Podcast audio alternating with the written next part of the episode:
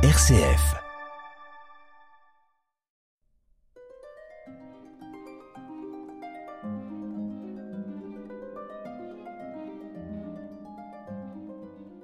RCF vous présente Patrimoine normand.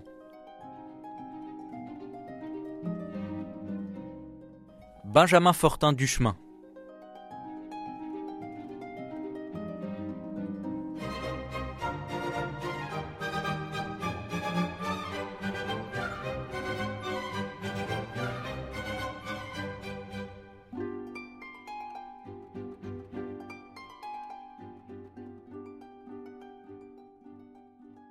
Bonjour à tous et bienvenue sur RCF. Si vous nous rejoignez pour votre émission Patrimoine normand, nous vous proposons de faire une petite pause dans notre découverte des liens entre Bretagne et Normandie avec Cécile Anne-Sibou pour parler d'un peintre qui n'a, à ma connaissance, jamais mis les pieds dans notre région, mais qui est à l'honneur euh, dans une exposition présentée au musée d'Orsay jusqu'au 4 février 2024 prochain.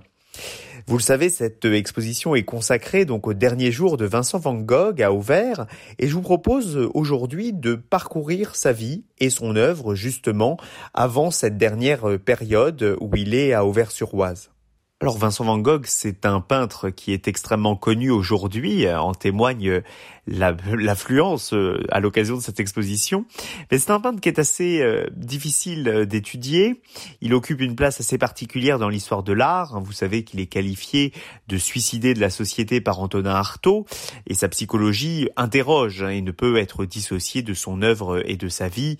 Vincent Van Gogh, c'est un artiste tourmenté, il a un caractère écorché vif, un tempérament qui est très orageux et à la fois une certaine fragilité qui explique peut-être son œuvre. Hein. Vincent Van Gogh, on l'a trop souvent considéré comme fou.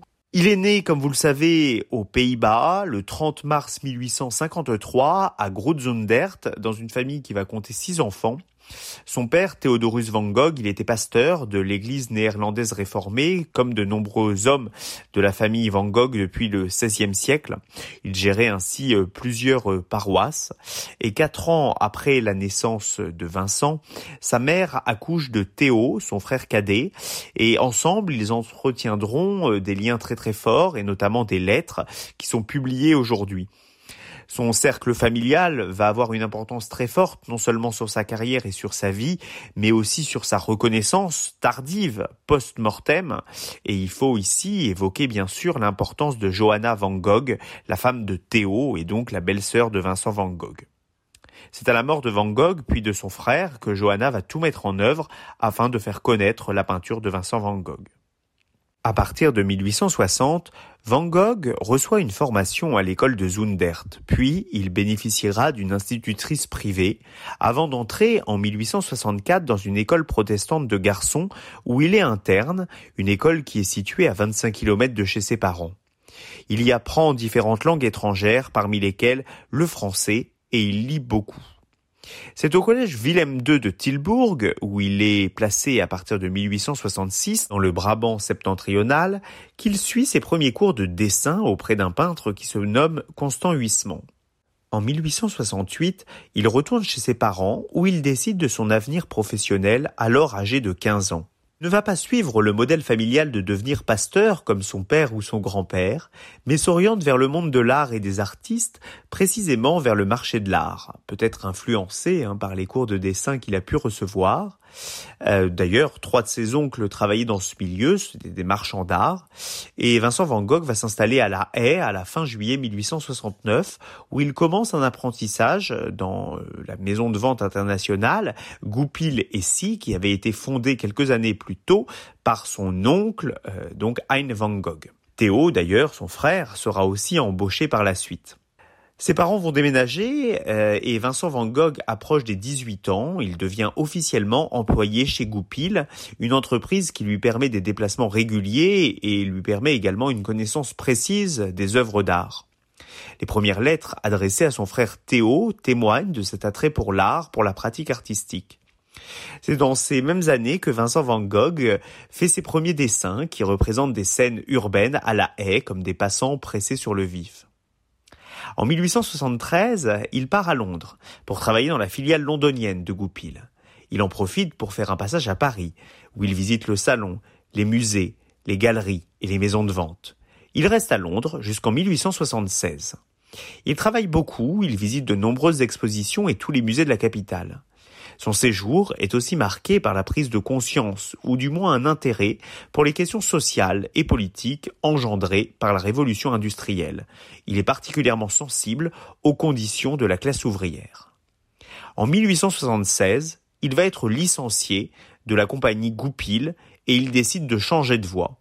Il tente dans un premier temps de mener une carrière religieuse. C'est un échec, il multiplie les petits emplois et c'est en août 1880, à l'âge de 27 ans, que Van Gogh s'oriente définitivement vers une carrière artistique qui ne s'achèvera qu'à sa mort dix ans plus tard, en 1890. Sa production artistique, elle est très riche. Elle comporte environ 800 dessins et 800 euh, peintures et peut donc se résumer sur dix années. Il commence une formation artistique avant de rejoindre la Haye, où il fait un grand nombre de dessins. On a une production euh, dessinée qui est abondante à cette période. À Étienne, il rend visite à ses parents et il représente notamment des marécages où il utilise la plume de roseau sur papier, une technique qu'il va réutiliser à Arles afin de jouer sur l'épaisseur de la ligne. À la haie, dès 1882, il consacre une partie de son œuvre aux pensionnaires des hospices, en réalisant des portraits très expressifs. Il écrit à son frère Théo, en novembre 1882, Hier et aujourd'hui, j'ai fait deux dessins d'un vieillard assis. Peut-être en ferai-je une lithographie. Il me semble qu'il est du devoir d'un peintre d'essayer d'exprimer une idée dans son œuvre. Voici ce que j'ai voulu dire dans ce dessin-ci, L'émotion inexprimable qu'exhale l'image d'un vieux bonhomme, assis sans bouger au coin de l'âtre, fournit à mon sens une des preuves les plus solides de l'existence de quelque chose là-haut, à laquelle croyait Millet, c'est-à-dire l'existence d'un Dieu et d'une éternité.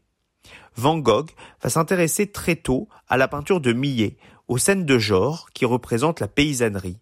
Il écrit en 1874 à son frère Théo au sujet de l'Angélus, c'est riche, c'est de la poésie. Vous le savez, ce thème de la paysannerie euh, va être très important dans l'œuvre de Van Gogh et il va notamment s'installer euh, dans le borinage où il va avoir un fort intérêt pour le monde des paysans, une préoccupation pour l'humain, pour ces hommes qui travaillent dur la terre. Il s'intéresse aux figures des paysans, il représente la douleur, les traits marqués, la fatigue. Il travaille dur Van Gogh tous les jours pour fixer le caractère de ces paysans modestes. Ils partagent leur quotidien, leurs difficultés dans les moindres mouvements. C'est un travail considérable, hein, il produit énormément d'œuvres. Van Gogh est un peintre qui produit énormément. Marqué par cette réalité sociale qu'il a connue dans le borinage, il découvre la réalité du travail de la terre, qui est un travail difficile, fatigant, et cela s'exprime parfaitement dans une toile, les planteurs de pommes de terre.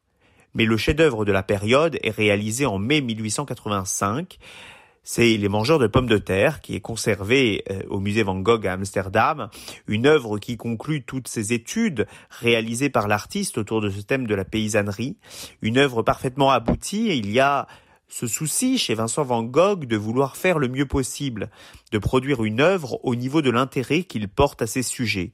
Il ne veut pas décevoir, et en particulier, il ne souhaite pas décevoir ses modèles. Il représente ici une scène de genre, dans un intérieur avec un fort contraste d'ombre et de lumière. Chaque personnage est traité avec une attention particulière. Les visages sont à la limite de la caricature. C'est une représentation de la dureté de la vie, sans concession, sans filtre artistique, d'une vie épuisée par le travail. Il rejoint Paris à la fin de l'année 1886. À Paris, il découvre le milieu artistique du dernier quart du XIXe siècle, marqué notamment par l'impressionnisme, un mouvement qui s'impose peu à peu sur la scène artistique, mais Van Gogh va surtout être au contact d'artistes qui réinventent cette esthétique impressionniste. On pense bien sûr aux œuvres de Signac, Seurat, Pissarro, mais aussi Gauguin ou Cézanne.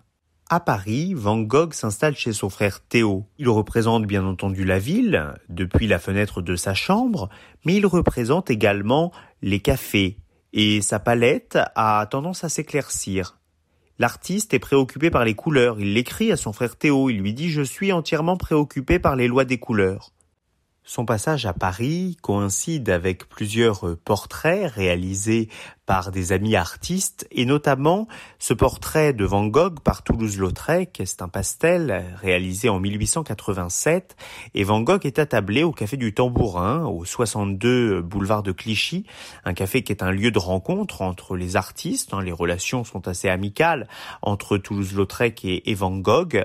Et Van Gogh, donc, il est à cette table de café euh, et euh, il y a devant lui un verre euh, d'absinthe, euh, qui est peut-être une référence au problème d'alcoolisme qui affecte profondément euh, Van Gogh. Hein.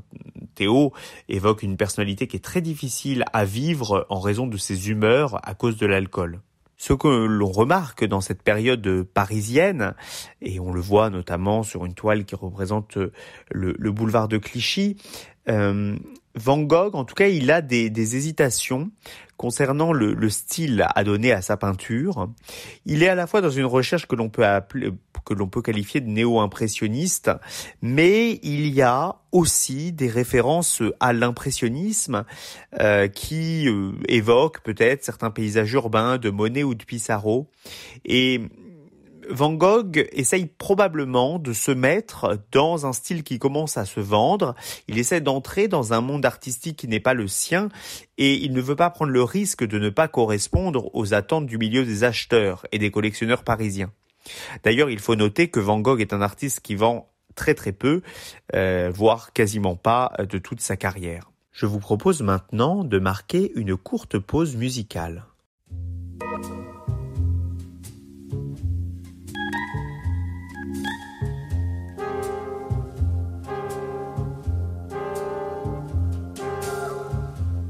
Ce qui poussait toujours Vincent à peindre ses incandescents soleils jaunes et tournoyants. Tout ce qui a fait de Lautrec cet oiseau noir claquant du bec au carreau des bistrots du tertre. Et ce qui en poussa bien d'autres, gueule d'archange, gueule d'apôtre, à se fuir dans tous les miroirs. C'était le même désespoir. Et l'homme à l'oreille coupée le traînait toujours à ses pieds, comme la terre à ses ce qui chassait toujours Vincent du chemin des honnêtes gens jusque dans sa chambre au mur blanc. Tout ce qui a fait grimacer Toulouse durant des années du même rire désespéré. Et ce qui en chassa bien d'autres que le d'archange, que le d'apôtre de l'aube grise jusqu'au soir. C'était le même désespoir. Et l'homme à l'oreille coupée le traînait toujours à ses pieds, comme la terre à ses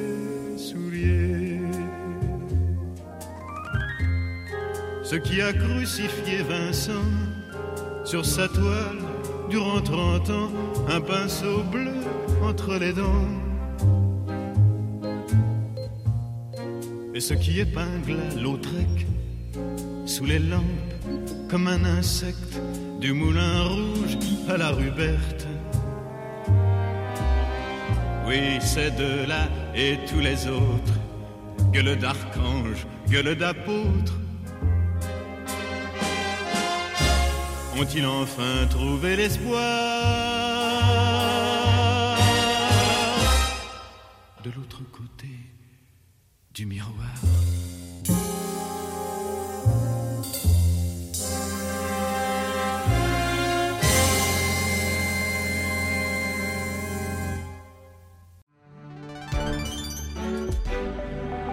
RCF Haute-Normandie, la joie se partage.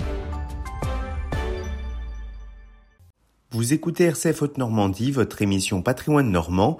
Nous évoquons aujourd'hui la vie et l'œuvre de Vincent van Gogh à l'occasion de l'exposition présentée au musée d'Orsay jusqu'en février prochain.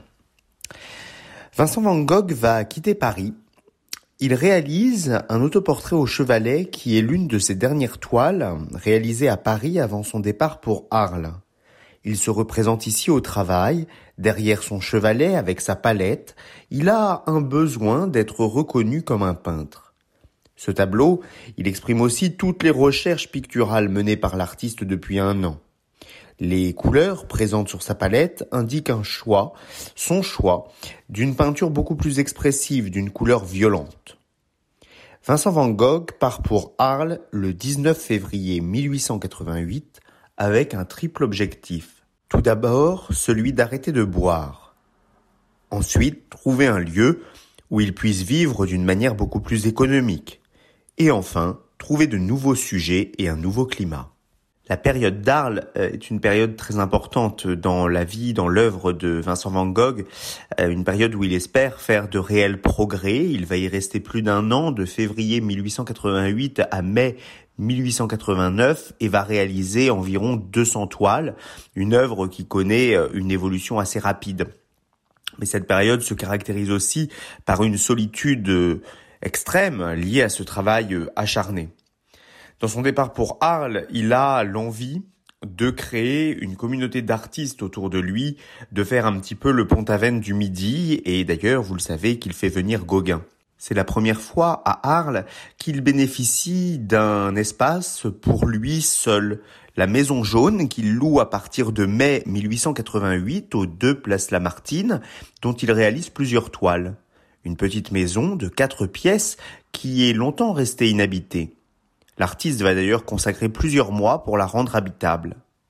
La première pièce qu'il installe, vous vous en doutez, c'est son atelier, la maison dispose de deux chambres, un espace relativement spacieux, et donc il songe à faire venir Gauguin, vraisemblablement par l'intermédiaire de son frère Théo, qui est le marchand de tableaux de Gauguin.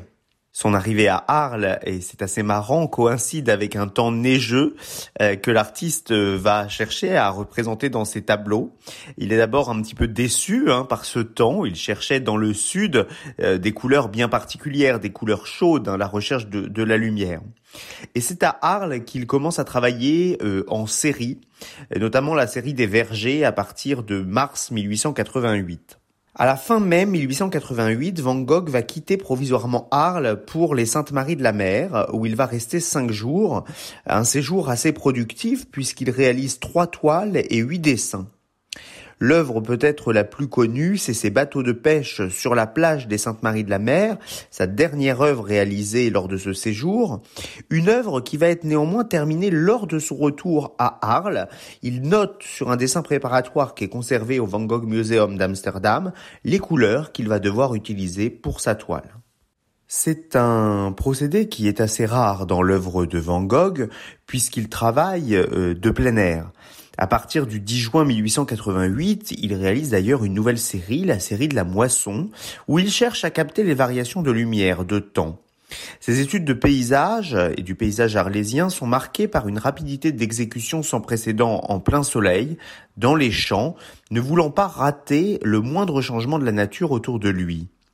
Et en juillet 1888, il écrit à son frère Théo, pour les paysages, je commence à trouver que certains tableaux faits encore plus vite que jamais sont les meilleurs. Fin de citation. Il explique que sa méthode de travail consiste à faire tout le travail essentiel en une seule séance sur le motif.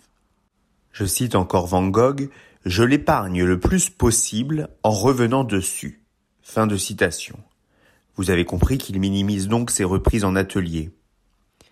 Ces tableaux se caractérisent par une couleur très expressive, des représentations de champs de blé. Dans ce tableau, on voit une femme au loin, mais le vrai sujet, c'est bien entendu la nature, ce blé qui bouge avec le vent, ces jeux de couleurs vives. Toujours dans ce même rapport à la nature, deux toiles représentent un semeur qui évoque toujours cet intérêt de Van Gogh pour le thème de la paysannerie qu'il partage avec Jean-François Millet. Gauguin arrive en Arles le 23 octobre 1888. Vous savez bien entendu que sa visite se termine deux mois plus tard par une querelle particulièrement violente entre lui et Van Gogh qui aboutit à l'automutilation de l'artiste qui se tranche l'oreille. Gauguin approuve cette idée de l'utilité du travail à deux, mais il n'imagine absolument pas les efforts et les progrès qui ont été réalisés par Van Gogh depuis son arrivée en Arles en février. Van Gogh écrit à Théo Nos journées se passent à travailler, travailler toujours. Le soir, nous sommes éreintés et nous allons au café pour nous coucher de bonne heure. Voilà l'existence, mais je ne trouve pas désagréable de chercher à travailler d'imagination puisque cela me permet de ne pas sortir. Fin de citation. La cohabitation est très difficile entre les deux hommes.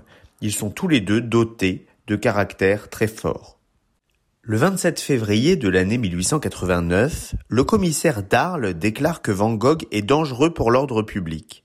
Il part alors à Saint-Rémy de Provence en mai 1889 et demande son internement volontaire à l'hôpital Saint-Paul de Mosole.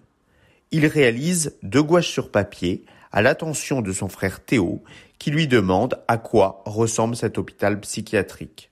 L'artiste a la possibilité de sortir dans le jardin de l'hôpital, mais il est trop faible selon ses médecins pour se déplacer à la campagne. Il réalise plusieurs autoportraits et une toile représentant des iris qui va être envoyée à son frère Théo, un tableau présenté au Salon des Indépendants de septembre 1889, où peut-être pour la première fois, l'artiste connaît un succès, sinon une reconnaissance. L'œuvre va être achetée par un collectionneur. Après quelques réalisations, dont La Nuit étoilée, la très célèbre Nuit étoilée peinte par Vincent van Gogh en juin 1889 à Saint-Rémy de Provence, après Les Champs d'Olivier, après Le Moissonneur, Van Gogh va quitter Saint-Rémy de Provence pour Paris le 16 mai 1890, son frère étant particulièrement inquiet pour sa santé et par le fait qu'il voyage seul il est assez difficile de cerner hein, ce que pouvait être l'état de santé physique et psychique de Vincent Van Gogh à ce moment. Il a euh, des crises de panique, des tentatives d'empoisonnement à la peinture. Il arrive à Paris le 17 mai 1890 et ramène avec lui plusieurs œuvres qui ont été produites à Saint-Rémy de Provence. Il ne souhaite pas rester très longtemps chez son frère Théo et sa femme et décide donc de s'installer à Auvers-sur-Oise. Cette période de Vers-sur-Oise, qui est présentée dans l'exposition, fabuleuse exposition euh, du musée d'Orsay, euh, représente 70 jours de pratique artistique et à peu près 80 toiles connues. Van Gogh va être confié, comme vous le savez, au docteur Gachet à Auvers-sur-Oise, installé depuis 1872. Un homme qui est assez excentrique, qui a suivi des études de médecine à Montpellier, avant de s'installer à Paris puis à Auvers. C'est un homme qui est très intéressé par la psychiatrie et par la peinture. C'est un grand amateur d'art qui entretient des relations d'amitié avec Cézanne, Monet ou Renoir il connaît, il aime, il soutient les impressionnistes et euh, c'est un grand amateur de la peinture de Van, Gogh. Il va devenir pour lui d'ailleurs un modèle. À Auvers, l'artiste s'installe dans une auberge sur la place de la mairie, l'auberge Ravoux. Il partage aussi son temps avec une chambre mise euh, à disposition par le docteur Gachet. On a peu de portraits réalisés à Auvers-sur-Oise, surtout des tableaux qui représentent la nature, la campagne, le jardin du docteur. Mais comme souvent avec Van Gogh, ses amitiés sont de courte durée puisqu'il se dispute avec le docteur Gachet au début du mois de juillet 1890. Il écrit à son frère À mon avis, nous ne pouvons pas compter sur le docteur Gachet. En plus, il est plus malade que moi, me semble-t-il, ou tout du moins tout aussi malade. Mais si un aveugle conduit un autre aveugle, ne tombent-ils pas tous les deux dans le même fossé? Fin de citation. Van Gogh retrouve alors la solitude. C'est un personnage extrêmement triste avant sa mort lorsqu'il peint ce champ de blé au corbeau, qui peut être lu peut-être comme un dernier témoignage, un testament de son art. Comme vous le savez, Vincent Van Gogh s'est suicidé le 27 juillet 1890 en se rendant dans un champ derrière le château de Verre pour peindre. Il se blesse par un coup de revolver et meurt après une agonie de 29 heures. Pour en savoir plus sur la période d'Auvers-sur-Oise de cet artiste Vincent Van Gogh, je vous invite très chaleureusement à aller découvrir cette exposition euh, au musée d'Orsay jusqu'en février prochain. C'est la fin de votre émission Patrimoine Normand. Merci de votre fidélité. Cette émission est disponible en réécoute sur rcf.fr et sur l'application mobile. Bonne semaine à tous à l'écoute de RCF.